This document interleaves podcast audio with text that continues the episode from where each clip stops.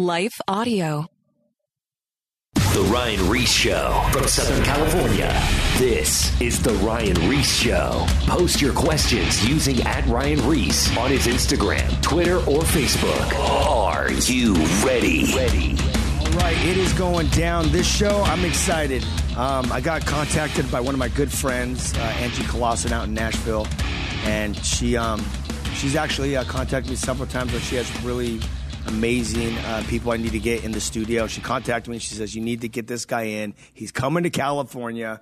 Um, he has a radical story. It would be perfect for your guys' to show. So here we are after several text messages and a couple months. Actually, you know what? You actually showing up. It was a lot quicker than uh, most guests. Normally, it takes a, Yeah. could take a year or whatever. So, Oh, yeah. this happened uh, pretty quickly. It's Bryan Rucker. He's the director of Celebrate Recovery at the WFR Church in West uh, Monroe, Louisiana.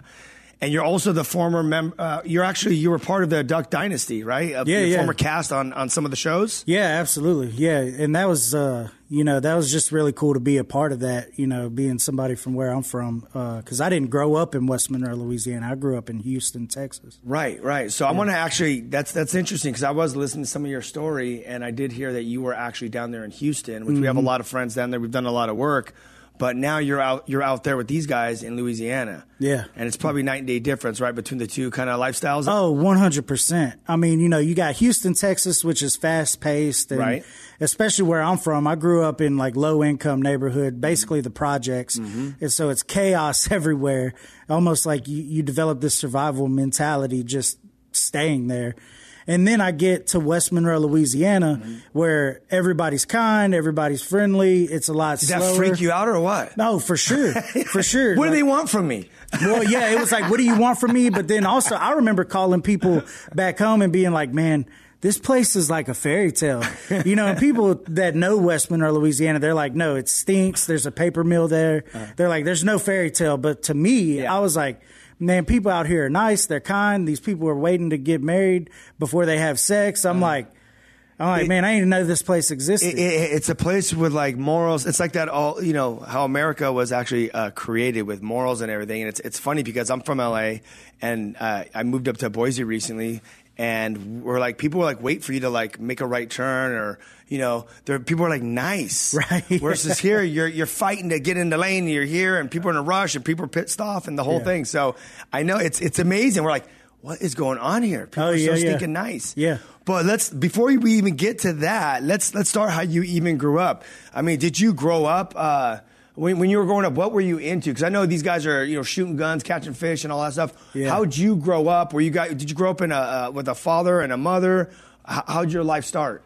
No, so uh, basically, I've been on my own since I was 13 years old. I grew up, like I said, in Houston, Texas. Yeah. Uh, in the projects, literally in a, a two bedroom apartment all the way in the back. Mm-hmm. The neighborhood I grew up in, we called it the hole because it was one way in, one way out. And, um, you know, growing up there, it was, uh, I came to the realization at nine years old that, like, you can die. And that was whenever I seen a guy get gunned down in this field right next to the apartments where we used to play games at. You know, games like run through the middle, tag. Like, I watched a dude get gunned down as I'm sitting on my porch and I'm thinking to myself, like, oh, like, you can die out here. Right. And uh, you know, for a, for a nine year old kid, that's a really strange realization to come to. You know, it kind of throws everything about your development out of whack. right. And so, uh, So I have a question for you though about these gangs. So what kind of gangs are down there in, in Houston? Is it it's a lot like the gangs here, only a lot less organized. Okay. Uh, you know, you would think that, like, um, you know, you hear gang, oh, it's got to be organized and everything else. Yeah. Well, not so much. Uh, you know, from my understanding, at least what I was taught growing up, you know, as gangs migrated out of LA, Mm-hmm. you know, they would go to Arizona, and then Houston was one of those next big hubs where they started planting gangs. Right. Um, and so.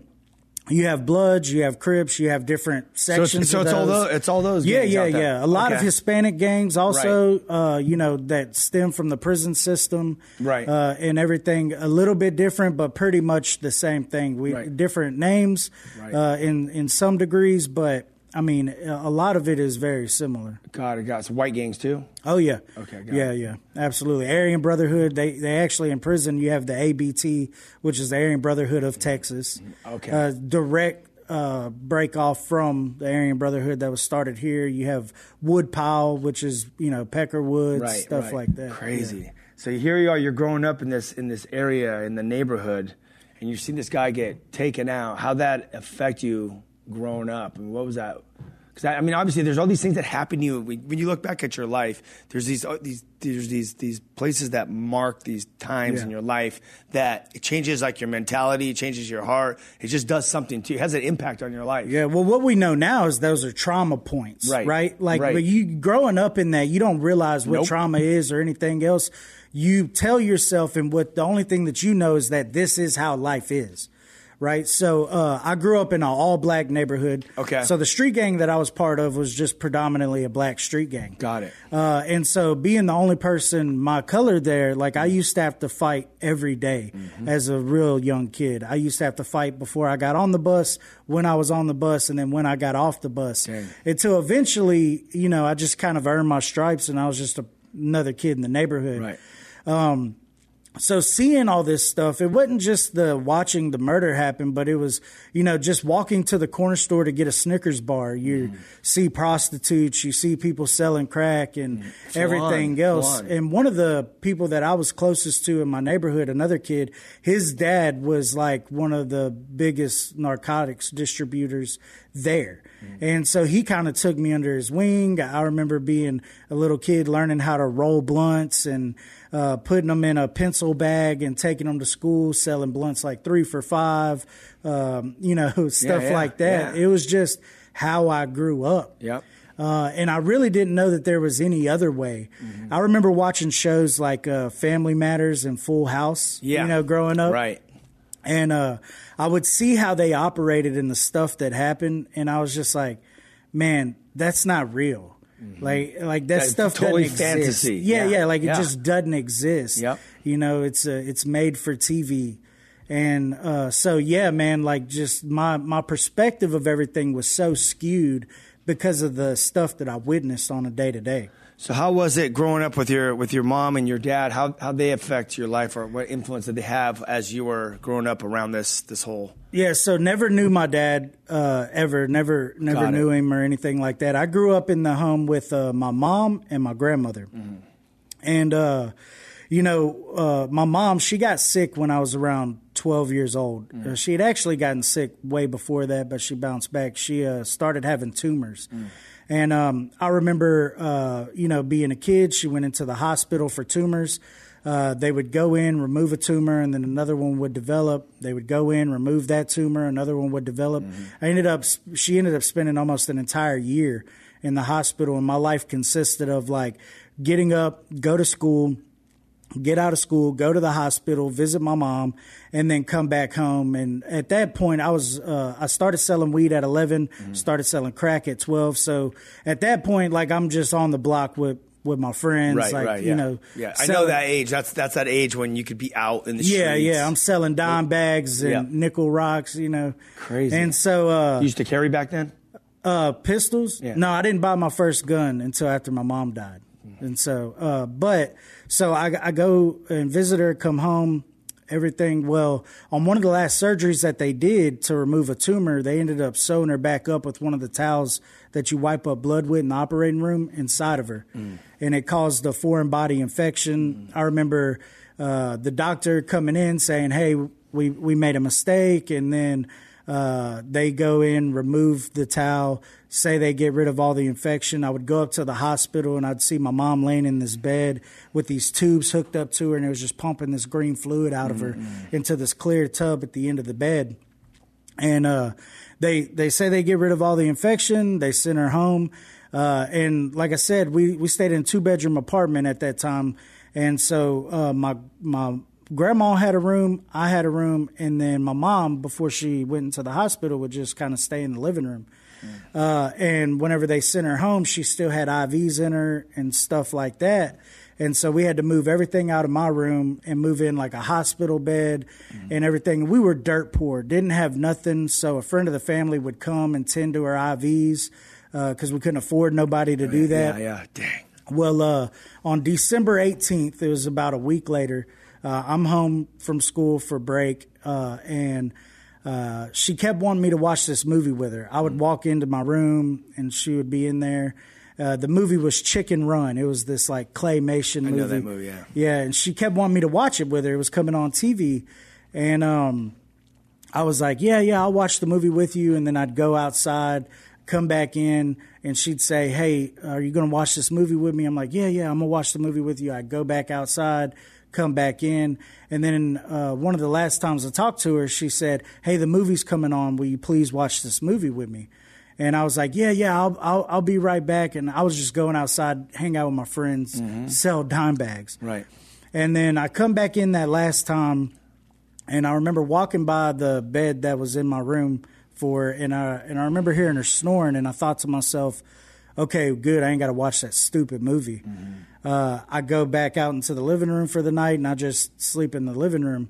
The next morning, I wake up, and my grandma's like, hey, can you go get your mom up? Uh, Miss Diane's about to come change her IVs. Uh, and I walk up, I get to the doorway of the bedroom, and it just felt weird. You know, it was like this stillness. Uh, and uh, I start uh, walking up to the bed, and I remember having the thought of like, man, she looks like she's dead. Um, but still, I walk up to her and I start nudging her on her shoulder, and I'm like, hey, mom, wake up. And uh, she passed away that night. So at 13 years old, I found my mom dead. Another trauma. Another trauma point, right? Dang. So now, okay, so you don't have your father around. Never met him. You lost your mom. You're selling drugs. You're what, how old again? Thirteen. 13. You're 13 years old. Mm-hmm. You're with your grandma. Yeah. So what? What, what was the next thing that that happens? So, so like literally the next thing that happens is like I'm hit with another reality. Like, so since I'm a counselor now, I see all these Yeah, trauma things that Yeah, happen. yeah. And you don't realize what they are at the time. But mm-hmm. like, I literally walk into the living room and I tell my grandma, hey, my mom's dead. And she's like, what? You know, this and that. and Freaking so, out, yeah. Like, I, I literally have to pick up the phone, call 911 and say, hey, my mom died. And then I just set the phone down Mm-hmm. and I leave. Uh, well, not long after, you know, just kind of fast forward a little bit, less than six months later, I get incarcerated for the first time. Okay, well, this is my question. When that happened, what happened inside of your heart? Because like the, I had a pretty gnarly trauma with, with with some stuff when I was young, and it led me to like hate God and and not trust women, and like there's all this crazy stuff with like death that happened to me. Yeah, yeah, yeah. And I just got I I, I was just pissed off, hated people, and just angry at God, wanted nothing to do with Him Yeah. losing your mom if you're a christian not a christian or whatever it is th- this is these are some feelings that could definitely happen where you just get angry at the god even if you believe in a god Yeah, so I'll put it like this, man. Like, so I grew up totally atheist, never believed in God or anything else. Okay. Uh, so So it wasn't it wasn't really a thought towards God. uh, Okay. ever, but uh, I remember that whenever I made it back to the apartment that day, the paramedics were there. I walk in and the paramedics set me down on the couch, and he tells me, "Hey, we're sorry to tell you, but your mom died." Right, and I remember I cried for about half a second, mm. and then I just was angry. Mm. I had people showing up, people calling. I remember I had to pick up the phone and call everybody we knew. Yeah. Myself, hey, I was just calling to let you know my mom died. Hang up the phone, call the next person. Right. Hey, I'm just calling to let you know my mom died. Hang up the phone, call the next person. Right. And so it was like every single phone call I made and every single time somebody showed up and tried to talk to me, it just made me more and more angry. Mm-hmm. So, like I said, we're in the projects. So they had mm-hmm. this police liaison officer show up because it's December 19th. It's right before Christmas. Mm. And she shows up with this box and it's got like a pair of shoes in there, basketball, football. Like, hey, we're sorry your mom passed away right before Christmas. Here's this giant box of gifts. And I was just like, man, I don't give a crap about exactly none of that. exactly You know what I'm saying? yeah, yeah exactly And so everything just made me more and more angry. Uh, and it wasn't necessarily I'm angry at God. Mm-hmm. Yeah. Uh, you know, Just you're truth just be- angry at- Truth be told, I don't even know what I was angry at. Yeah. I just knew I was angry. Yeah. And you know, I was selling a little bit of drugs here and there, just kind of hanging out with friends, just really just trying to be a part of the neighborhood. Yeah. Uh, but that's where it shifted. That's where it was like I don't care about nothing. Another question: Are you using drugs as well? or Are you just slanging it? I was smoking a little bit of weed. Yeah, you know, yeah. So uh, you weren't so you weren't getting on the hard stuff. You, it was just mm-hmm. more weed and, and, and moving the the units. Yeah, because I was ra- you know, I was brought up by these gang members and drug dealers Right. who it's like, hey, you don't do any of this stuff. Like Right. we sell this stuff, but we don't do it. Right. Now you get older, you realize, oh, y'all are doing coke and stuff too. But at least that's how it was portrayed to us. Like if you if you use it, you're a dope fiend. Like you can't do that. Right. You know, we're making money off of it. Gotcha, gotcha. Okay, so now here we are. So what what are the next moves that you make in your life from this from this point on? So I go and I, I buy my first gun. Uh, less than six months later, I'm still 13. I go get my first gun, and it was uh, it was a little 25 Beretta. Uh, it was one of those ones that had the flip up uh, barrel. I didn't even have a clip for it. Uh, I just like just had the gun and one bullet in the barrel.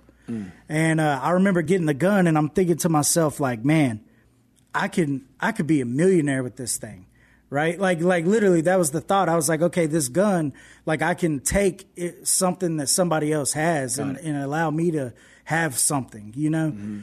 And so um, Get that power. yeah, the power of it, you know. And so uh, I, I came up with this idea that I was going to rob a Schwan's truck. I don't know if you're familiar. No, what's it's a food truck. Okay. And they would come through the neighborhood and they would deliver food to like older people. Mm-hmm. Um, and you know, it's actually kind of funny because uh, you know, in my 13 year old mind, I'm like, oh man, this truck comes into the neighborhood, like they're dropping off food. They just got to have a stack of cash on them, you know. And so I'm like, all right, I'm gonna rob that truck.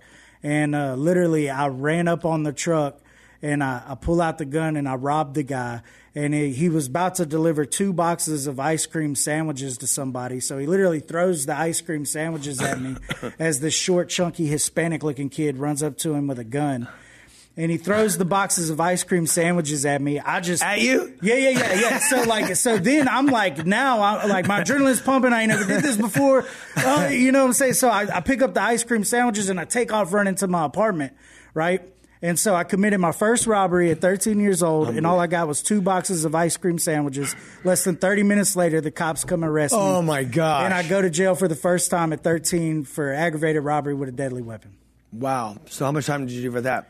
Two and a half years. I was- Really? Yeah, yeah. So I was actually only supposed to do uh, nine months. So they kind of showed me a little bit of grace. Was like, hey, his, his mom died, all these circumstances. So I go to juvie at Yeah. 13, start going to court and everything, and they sentenced me to nine months TYC, which is Texas Youth Commission, Yeah, basically yeah. penitentiary for For the youth, yeah. Mm-hmm. for the youth, right? Uh, well. Of course, I've always been a good talker. I had leadership skills. I've never been the toughest guy Mm-hmm. or anything else, but I could talk some people into stuff. So I go there with the nine month sentence and I tell myself, okay, well, I'm in jail. I need to start a gang. Mm-hmm. And so I started this little clique of people and next thing you know, I got hit with an organized crime charge inside a juvenile facility and I turned my nine months into two and a half years. So I'm Wow. locked up from 13 to 16 years old. Unbelievable.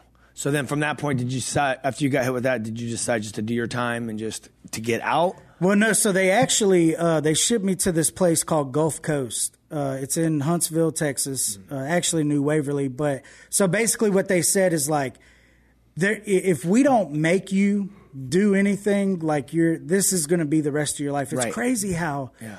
looking back, how much God was still seeking After after, you, me. yeah. Like how much God was putting stuff in place uh, for my future, and I didn't even realize it. So they sent me to Gulf Coast, and basically the only way to be eligible for release is you have to get a GED, pass your learner's permit test, and get a builder's trade. Mm. And if you do that, then you're eligible for release. Perfect. So I'm like, okay, you gave me some goals. You told me I could get out of here. Six months later, I got my GED, passed my learner's permit test, and I had a builder's trade in painting and remodeling. Perfect. And so I get released. That's amazing. So now this is the question: When you get out, do you go back to gangbanging, or do you actually put these these trades into place? No, one hundred percent, right? Like so, Easy can- money, right? Well, Well, well, not even that, right? Like it's almost like a discouragement it, because you get out with all these aspirations Right. of like, man, I'm gonna go get a real diploma.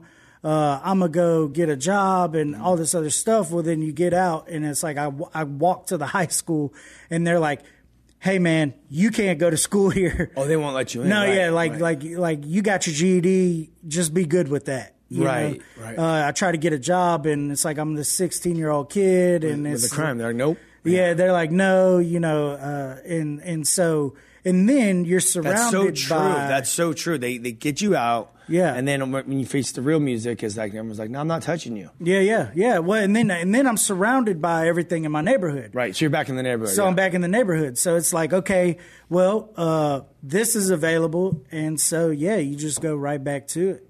Okay, so you're 16 at this point. Yeah. When you're out, Mm-hmm. So you're going back. You're you're, you're slanging stuff. What what was the next pivotal moment? Do you feel like where God was kind of interceding or or changing directions? You know, I, I can't think of a, a moment during that time period Yeah. that I can recall that I felt like, man, God was really with me. I felt like I was completely living for the world and Mm. just totally. And now, mind you, I didn't believe in God, so I didn't view every anything through that lens.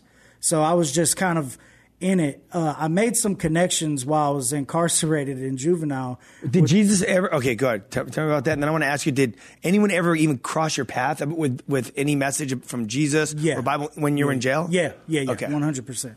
Uh, But so I, I made some connections with this dude uh, from San Antonio, Mm-hmm. and uh, I remember the whole time we were locked up. He was part of my little clique that I started in there. Uh, he would tell me, "Hey, uh, if you ever want to make some real money, like my brother has got it. Like you could call him, get the best prices, weed, coke, yada yada yada." And um, I would just kind of be like, all right, yeah, whatever. Well, whenever I'm getting released, he gives me his number, sends me a kite, and gives me his brother's number. And so I go back to just doing stuff in the neighborhood. And one day I'm like, I'm to just call this dude, see what's up. And it turns out he wasn't joking. Uh, he was, you know, one of the cartel's people. And uh, next thing you know, I start picking up uh, several pounds of weed and coke and start selling it. And so it, it- throughout my life, I've always had this like, there's this small little idea, and then it turns into this huge thing. Like it's just how it's always been. It, so it starts off as this small.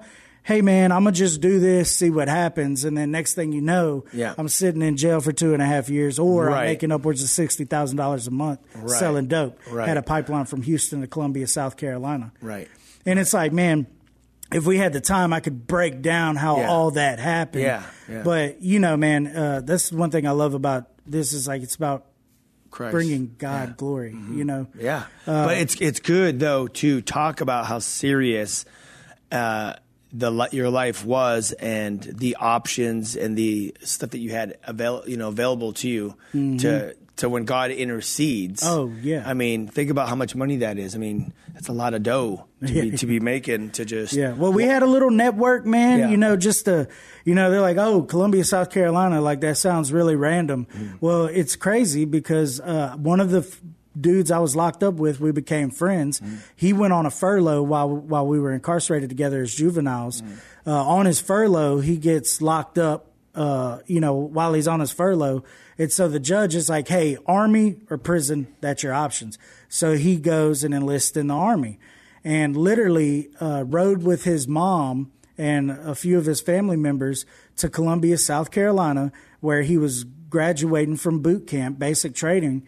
And on that trip, I made connections in Atlanta, Pensacola, Florida, uh, and Columbia, South Carolina to distribute drugs to. Isn't that crazy? Like, it's just, again, it's like, uh, uh, you know, how does this happen?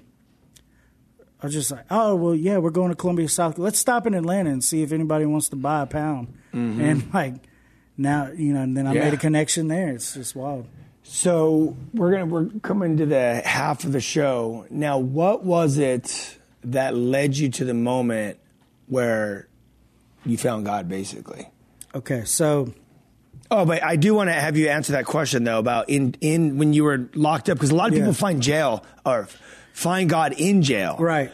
Did, was there a, a Gideon Bible given to you? Was there a counselor? Was there a Christian that kind of hit you up? Yeah, man, they had all kinds of stuff. I remember there was this guy that would show up, and it was just like, uh, "Hey, man, I want to tell you about Jesus." He Right. would hang out with some of us and everything.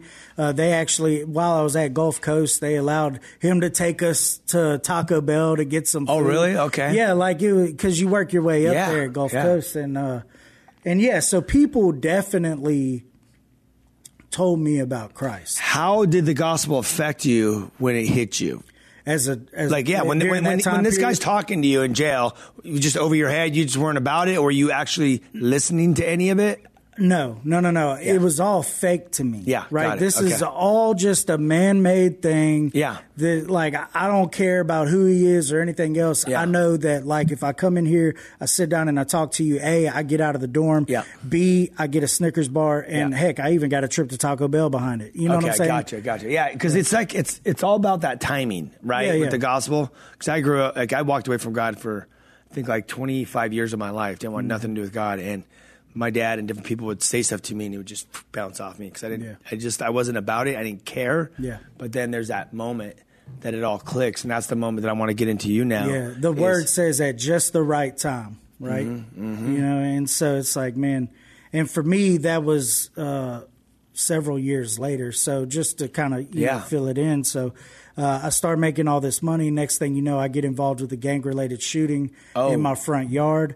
Uh, person ends up dying, and then uh, I get incarcerated for originally my charge was aggravated assault with a deadly weapon. Uh, then the victim died uh, a month later due to complications of the gun wound, and they upped me to murder too.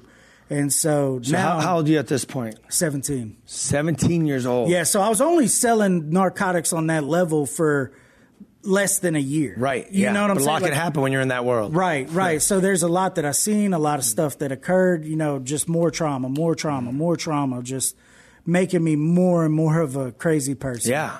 And, uh, but so yeah, at 17, I get incarcerated on a murder charge, uh, fight the case, uh, until I'm about 18.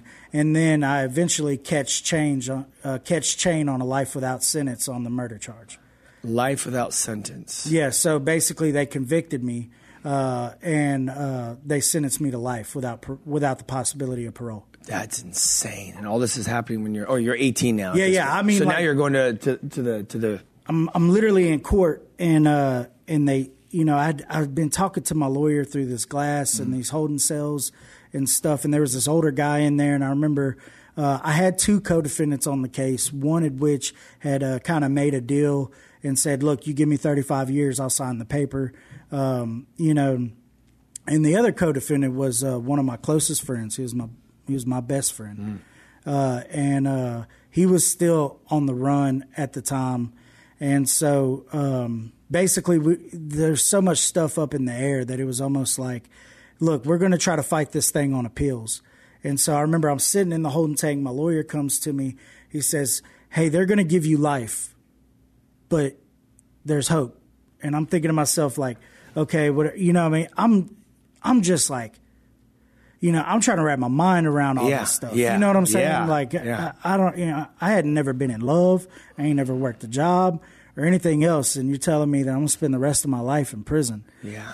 And so he tells me that I go back and I sit down on the bench in there. There's this older guy in there, and uh, he he uh, he looks at me and he says, "Youngster, your life is over." And I remember like that. That's one of those moments that I, I just like I remember, and I'm like, "Man, you're right. My life is over." And um, man, that's a tough pill to swallow. Yeah, that's a huge pill to swallow. You know, So, and who's this older guy? Where did he come from? Is he's he- just some random dude that was waiting court too that day. Oh, really? Yeah, yeah. Like he, I don't know him, don't know his name, didn't know anything about him. He was literally in the same holding cell as me in the same courtroom, waiting to hear from his lawyer. And, and when you hear something like this, you're still like not even considering there's a God because like it seems like when people are at their lowest point, even if they don't believe, they're like, God, if you're real and you exist, or so at that point, it was a rebellion. Like it was like, I'm not gonna pray to this thing, Right, You know, right, right. I don't believe in it, Yeah. and I've never seen it work for nobody, right, right. You know what I'm Yeah, saying? no, So- totally. No, no, that's that's a hardcore atheist for sure. Yeah, yeah. So I'm like, I'm not, I'm not, I'm not even going to pray in this moment. That's one of those, man. I'm still trying to figure out how I'm going to wrap my mind around, around this situation. Yeah. Okay, hey, we're gonna be going to the break in a minute. Um, this story is I, I can't wait to hear how this whole thing, how you encounter God, because this is like super gnarly. The stuff that you've been through, and now here you are. You're you're getting a life sentence. Yeah. and there's an old guy that says that you're done. Your life is over. and I'm sure over. that sunk in Real nice. We have Bryan Rucker. He's the director of Celebrate Recovery at WFR Church in West Monroe, Louisiana, and he's also a former cast of the a member. You're a member of the Duck Dynasty crew. So mm-hmm. Awesome privilege to have you in here. And we'll be back in two minutes right after the break. Cool. More of the Ryan Ries Show coming up. Post your questions at Ryan Ries on his Instagram, Twitter, and or Facebook.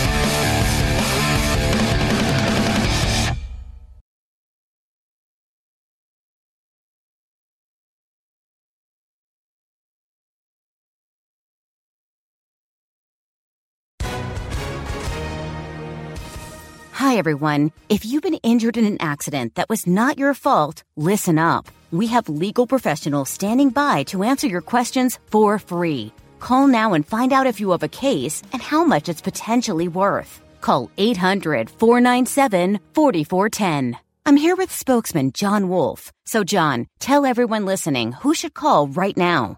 Well, Maria, first off, thank you for having me here. It's always nice to answer the listeners' questions. Now, as far as who should call in, Anyone who's been injured in an accident and think you deserve compensation, give us a call right now. 800 497 4410. You'll find out if you have a case and how much it's potentially worth. Thanks, John. You heard it, folks. Take advantage of this opportunity and call now. 800 497 4410. Advertisement sponsored by Legal Help Center may not be available in all states.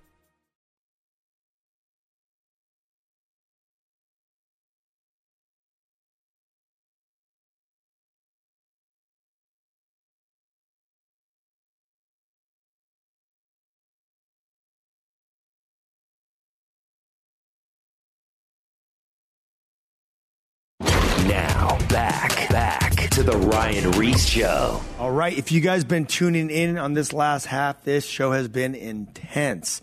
Talking about someone's life, Bryan Rucker, uh, just everything that you have been through, atheists, uh, selling from a young age, growing up in a fatherless home, um, losing your mother um, at 13 years old, and then going to prison, getting out and then uh, going back to the life. Mm-hmm. You know, you had an option to to change your life, but then again, it's like when you come out of prison, it's like no one wants to to to take a chance on you. It's it's unfortunate, but here you are now facing a life sentence. And if you guys don't know Bryan Rucker, he's the director of the Celebrate Recovery, which, by the way, is an amazing program. I've spoke at tons of them, like in, in different yeah. states.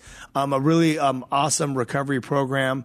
Uh, he's with the WR Church in West Monroe, Louisiana. He's the former cast member of the Duck Dynasty. That's how I got connected with you through uh, Angie Clausen and that whole group. So just an awesome time to have you here. Yeah, man. But here we are at this moment. I mean, I'm, I'm, dude, I'm pumped to hear what's going to happen here because I couldn't even imagine being in your shoes at 18 years old, mm-hmm. Doing yeah. life and you're in court and some random old dude looks over and goes, youngster, your life is ruined. Now, was yeah. he there going, was he in the process of going to jail as well? yeah, no, he, he was, uh, well, so we were already in jail and he's sitting there awaiting to hear yeah. from his lawyer. So he's court. sitting there with you, but he's older. Yeah. yeah, And he's like, uh, and he just looks over and he's like, youngster, your life is over, you know? And, Dang. And I'm like, yeah, it is. Uh, so you know, man, uh, from that process, it, you know, it was man, I was so torn on so many different levels because I catch chain, I go to prison, and um, you know, I got I got lawyers uh, and my grandmother at the time telling me like, hey, there's hope. Like we're they filed for a speedy appeal, so I started going back to court quickly. Mm. Uh, and so uh, I went on what they call in the Texas prison system a Texas tour. And so basically, I hit nine different units in less than four years. And that was because I was on appeals. So I never could get comfortable anywhere. Mm-hmm. Uh, I would um, get somewhere, get comfortable, have to fade the wall with some dudes, and then like they would ship me back to county. Uh, I would go through my court dates and everything. Then they would ship me back. It was this back and forth all the time. Crazy. And, you know, it was, you know, prison for me was really tough because uh, just like prison here in California, it's mm-hmm. all racially motivated. Right. Yeah. Right. So I'm part of and have tattoos of a black street gang because mm-hmm. I grew up in From a black neighborhood. Right. Yeah. Yeah. And then uh, I look like I'm Hispanic and Yeah, I'm a yeah. white dude. You know what I Dang, mean? you got it all. So it was like, you know, Yeah. which helped me a lot whenever I was selling drugs. But when you go to prison, all of a sudden there's these questions that you don't even really know. You're Like, I don't know what, you know what I'm saying? Just who do I need to fight? And like, let's get it over with, you know? Right, right, right. And so, uh, so yeah, man, you know, it was, it was a rough process, uh, just under, uh, four years, uh, fighting them on appeals and I end up beating the charges and getting released.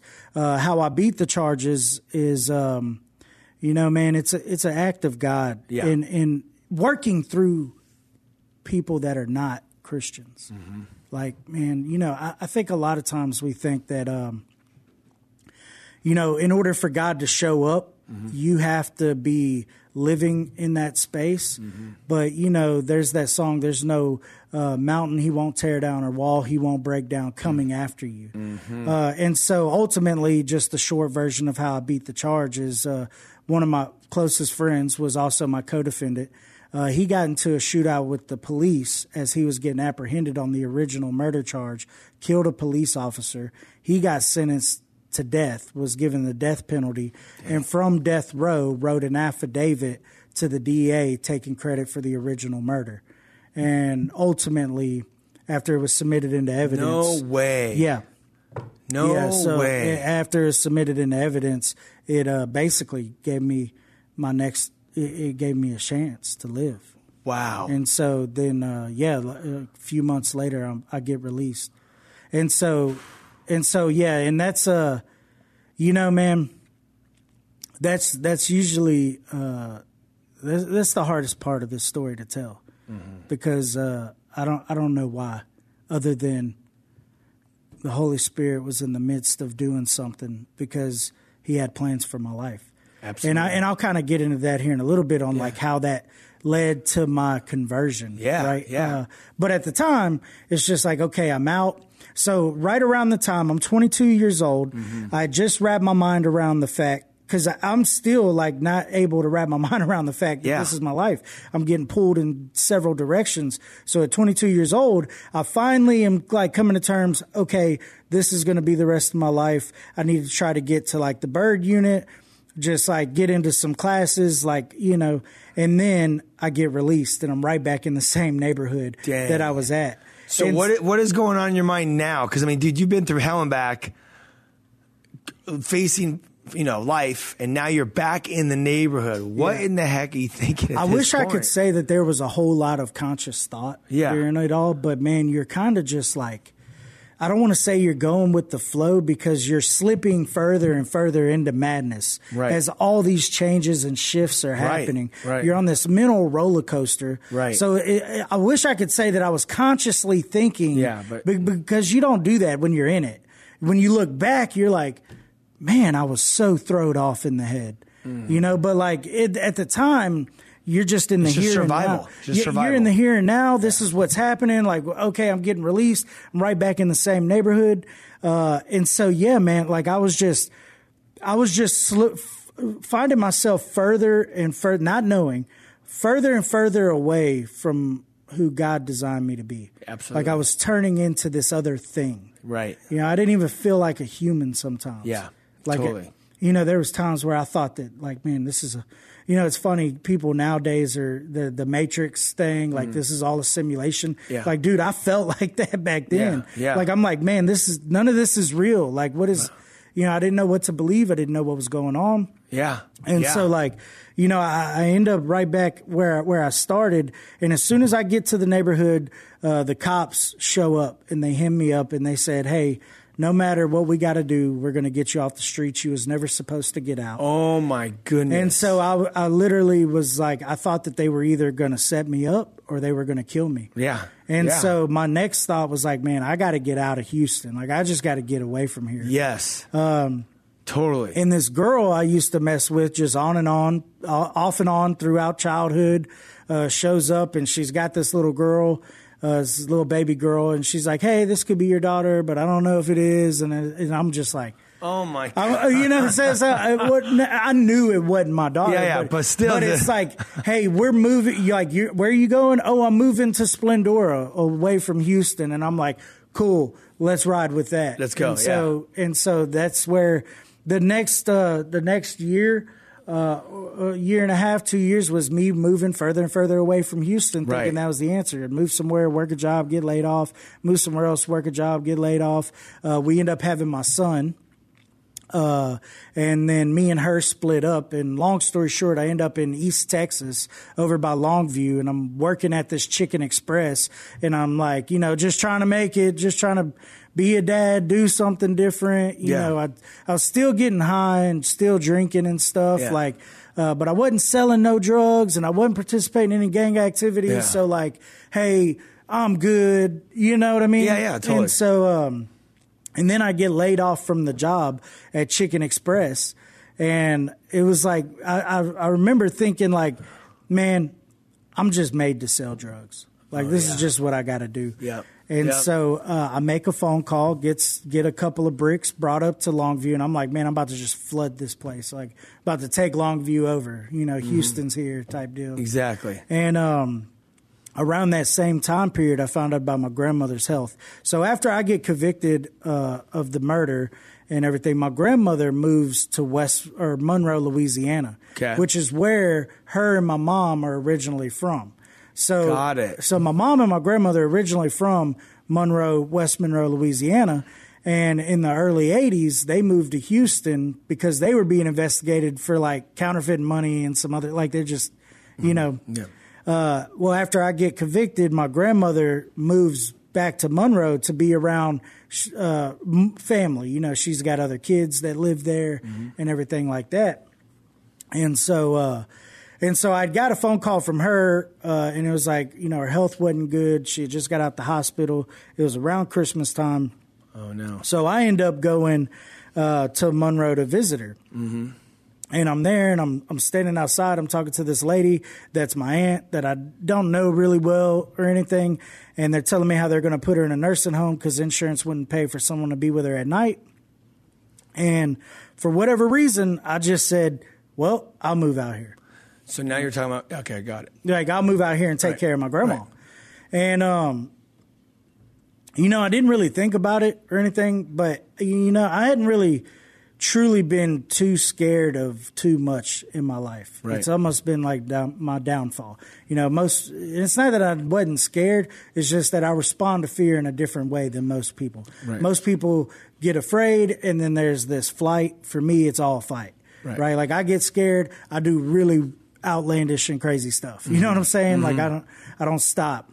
And so the you know after having my son, uh, I became extremely fearful of like him having the life that I did. Right. And so um, I knew I didn't want to sell drugs, but I, I knew I was going back to it. So the the reasoning in my mind is I'm literally driving back to East Texas. Uh, is like, look, I'll move to Louisiana, get a fresh start. Nobody knows me. It Yep. could be like Makes just sense. you know. And uh, so I go back to East Texas, give the drugs to my roommate, give him the keys to the apartment, load up, and I move to Monroe, Louisiana, start taking care of my grandma. I get there for a while, and uh, you know I'm there for about a month, get her back on her feet Yep. and everything, and I start going everywhere looking for a job. McDonald's and Taco Bell wouldn't even hire me. No. I couldn't get a break nowhere. Unbelievable. And uh, you know, come and what we'll find out is God had a plan. Right, right. Right. So whenever you hit a roadblock in one area, sometimes we think that uh, that roadblock is just meant to be adversity. Sometimes it's meant to propel you to your purpose. Uh, Yep. You know what I'm saying? Absolutely. Um, Absolutely. and so uh, I start. I'm driving down Thomas Road in West Monroe, Louisiana. I look over to the right, see this big brown building, and it's Duck Commander. And I'm like, okay, well, I'm gonna go in there and ask them for a job. Uh, and so I go in there, ask them for a job. Uh, about a month goes by, and then they end up calling me, and uh, I start working at Duck Commander for eight dollars an hour, folding clothes. Mm-hmm. Um, you know, there's a lot more to that, but Yeah. but, but man, I you know, uh, I, I end up getting the job there. They take a liking to me based on you know just my work ethic, uh, and you know it was obvious I wasn't from there. Yeah. right. Like I showed up with a, a bald fade, uh, tattoos, and Dickies on. You know what I'm saying? And uh, and so they'd ask me where I was from, and I I just tell them like what I'd been through, and they're like, "Man, you're you're here for a reason." And I'm like, I'm Yeah. like, man, I'm just like, just don't come to me with no Jesus stuff. Like, I'm just trying to feed my kids. I don't want to sell drugs to do it. Like, Right. It's just So you- yeah, yeah, yeah. So you're you being know? honest with them. Yeah, and so, um, and so they just, uh, man, they said something to me that that changed my life. What did they say? I love you. Hmm. They said I love you. You know, nobody ever opened up a Bible. Nobody ever pointed to any verses. Nobody ever told me about my sin. These guys changed my life by saying the words "I love you." So amazing. And- and- Simplicity of that. and and it was like you know there was no theological discussion Mm-hmm. there was no uh, you know archaeological or historical facts given to me to prove that god is who god is Yeah. it was just like man we love you and i had never really heard uh, another man Mm-hmm. you know say that and then not come with like uh, stipulations Right, you know in the streets it's like yeah bro i love you but but there's stipulations attached to that you know?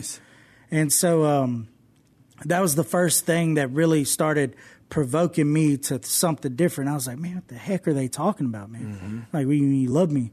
And um, next thing you know, like they're giving me more and more responsibility. I started doing different stuff with them. Uh, then they uh, invite me to church. I start going to the church, and Uh, so how was it when you went to church? Oh, dude, I went. Uh, let me tell you this. So, so originally I go to the church uh, because I'm telling myself, okay, I'll go to church. They'll see me going to church. Maybe they'll give me a raise. Yeah, gotcha. Right? You know what I'm saying? I'm and like, maybe there's some girls there. Right, right, yeah. No, I was like, yeah, yeah. They'll, they'll, maybe they'll give me a raise, this and that. So I go the first time, and I'm sitting there, and I'm like looking around, and I'm like, dude, this is all fake. Pastor's probably driving a Mercedes. Like we're just, you know, they're just out here living their best life.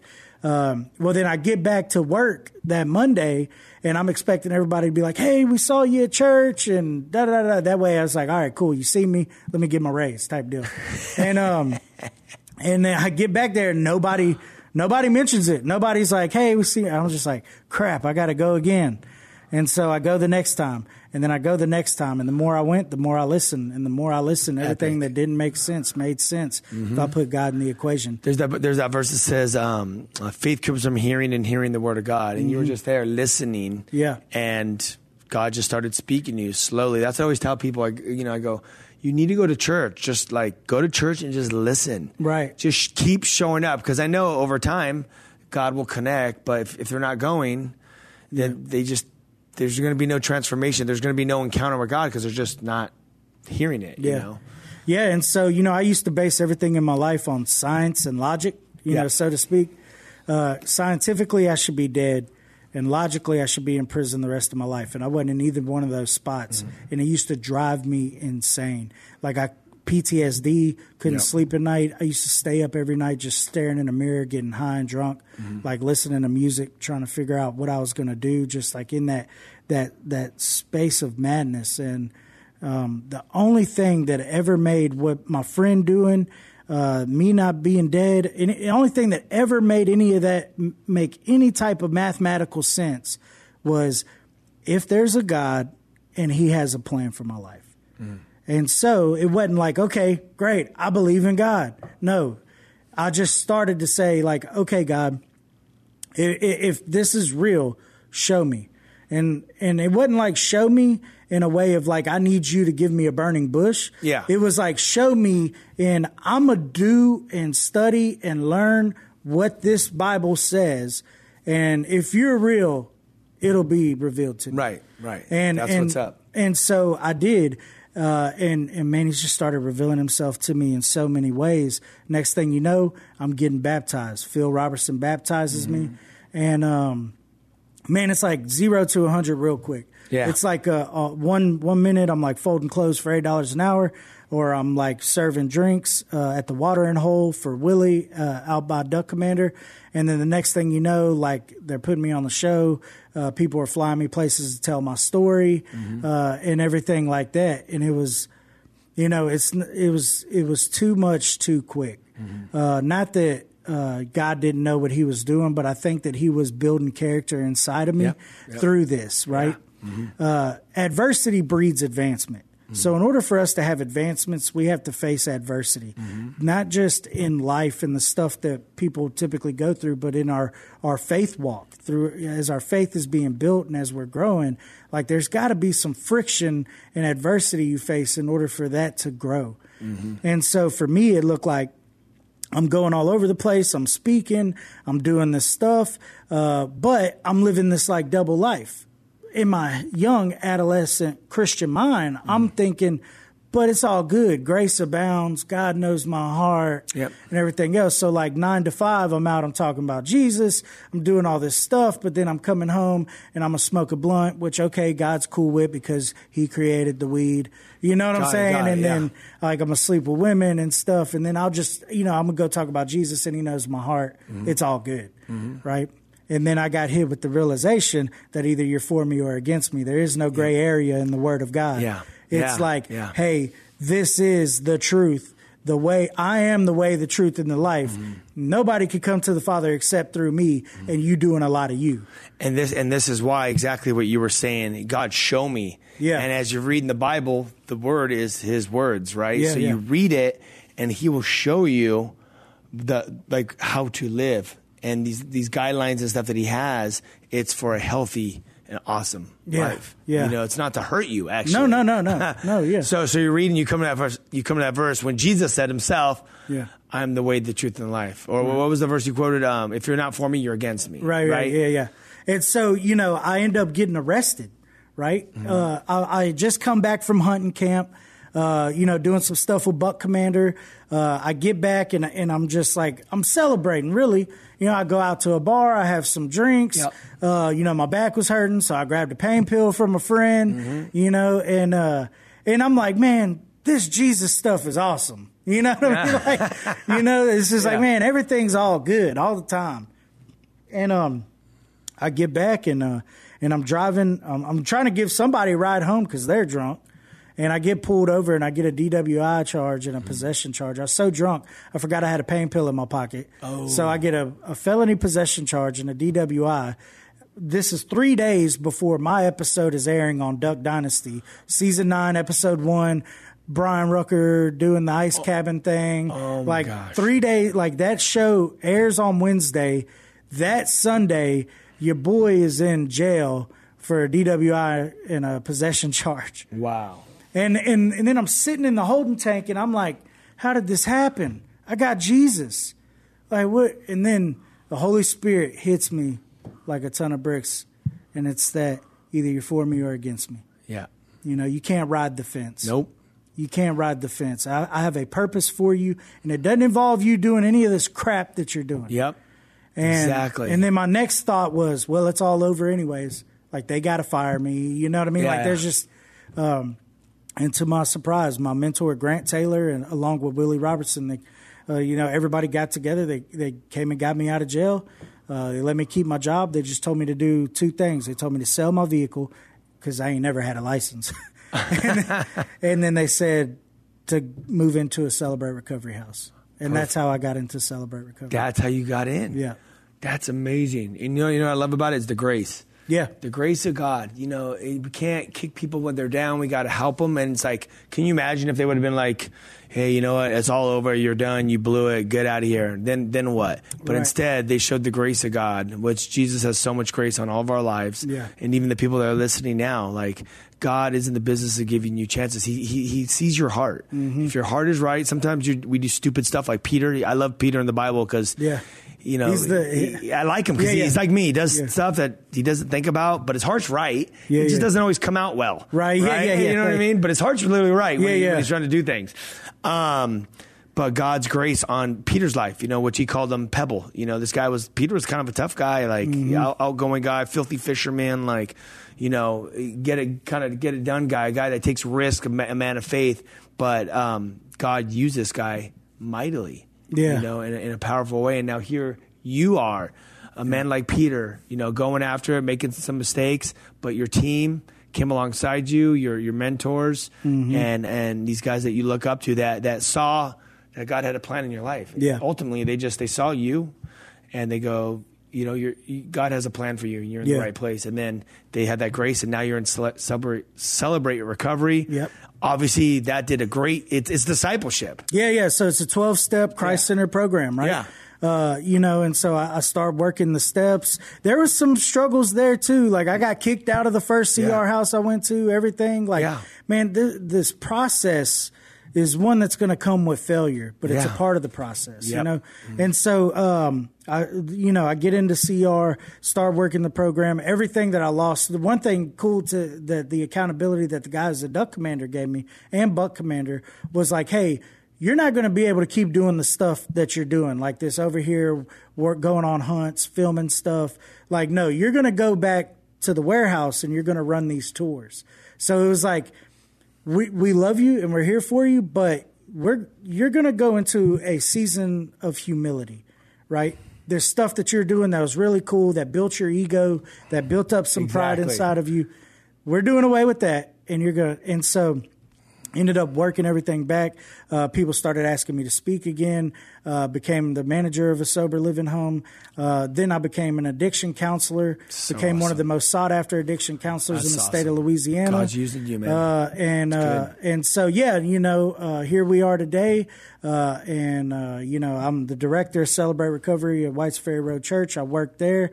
Uh, we own sober living. The actually the sober living houses I lived in for two years, I now own along with my partner Derek McQueen.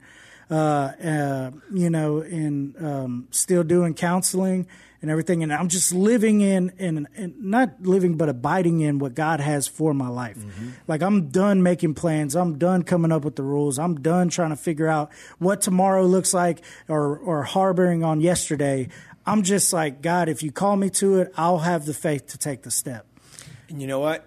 You're, that's amazing. And I would say this is that seek ye first the kingdom of God and his righteousness, and all these things will be added. And that is the main focus with anyone in ministry. Because as you see and I see, and people that are in ministry, it's like Satan, he's always looking for a way to creep in. Mm-hmm. And what he wants to do is he wants to take people out that are being used for his glory in a mightily in, in, a, in a great way. And God has uh, entrusted you with a lot. He's using you a lot. He's put you around the right people that c- have come alongside you. So now the most important thing, not for not only for you, but for me, for even the listeners, is that we need to seek His righteousness daily, stay in His will, deny ourselves, pick up our cross, and follow Him. Because God doesn't want lukewarm people. Because He says, if you're lukewarm, He'll spit you out of His mouth. Right. He, you're either for Him or you're against Him. Yeah. Thank you for being on the show. Man, We appreciate you you, man. Yeah, Love you, man. And uh, tune in next week, you guys, and we will uh, we'll have another show for you next Saturday night. Peace.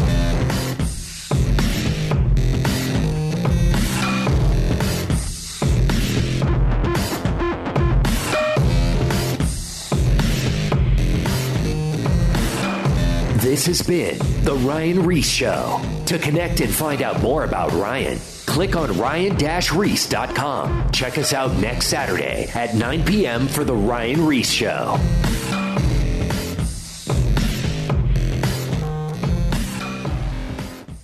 Finding uplifting news in today's headlines is often like searching for a needle in a haystack. At the Story Behind podcast, we believe in the power of finding heartwarming tales and are happy to share empowering stories with you every week. Get inspired by the note a waitress received from a patron dining alone, and even hear about how one VIP passenger made a hardworking pilot get emotional before his flight. To start listening to the Story Behind podcast, visit lifeaudio.com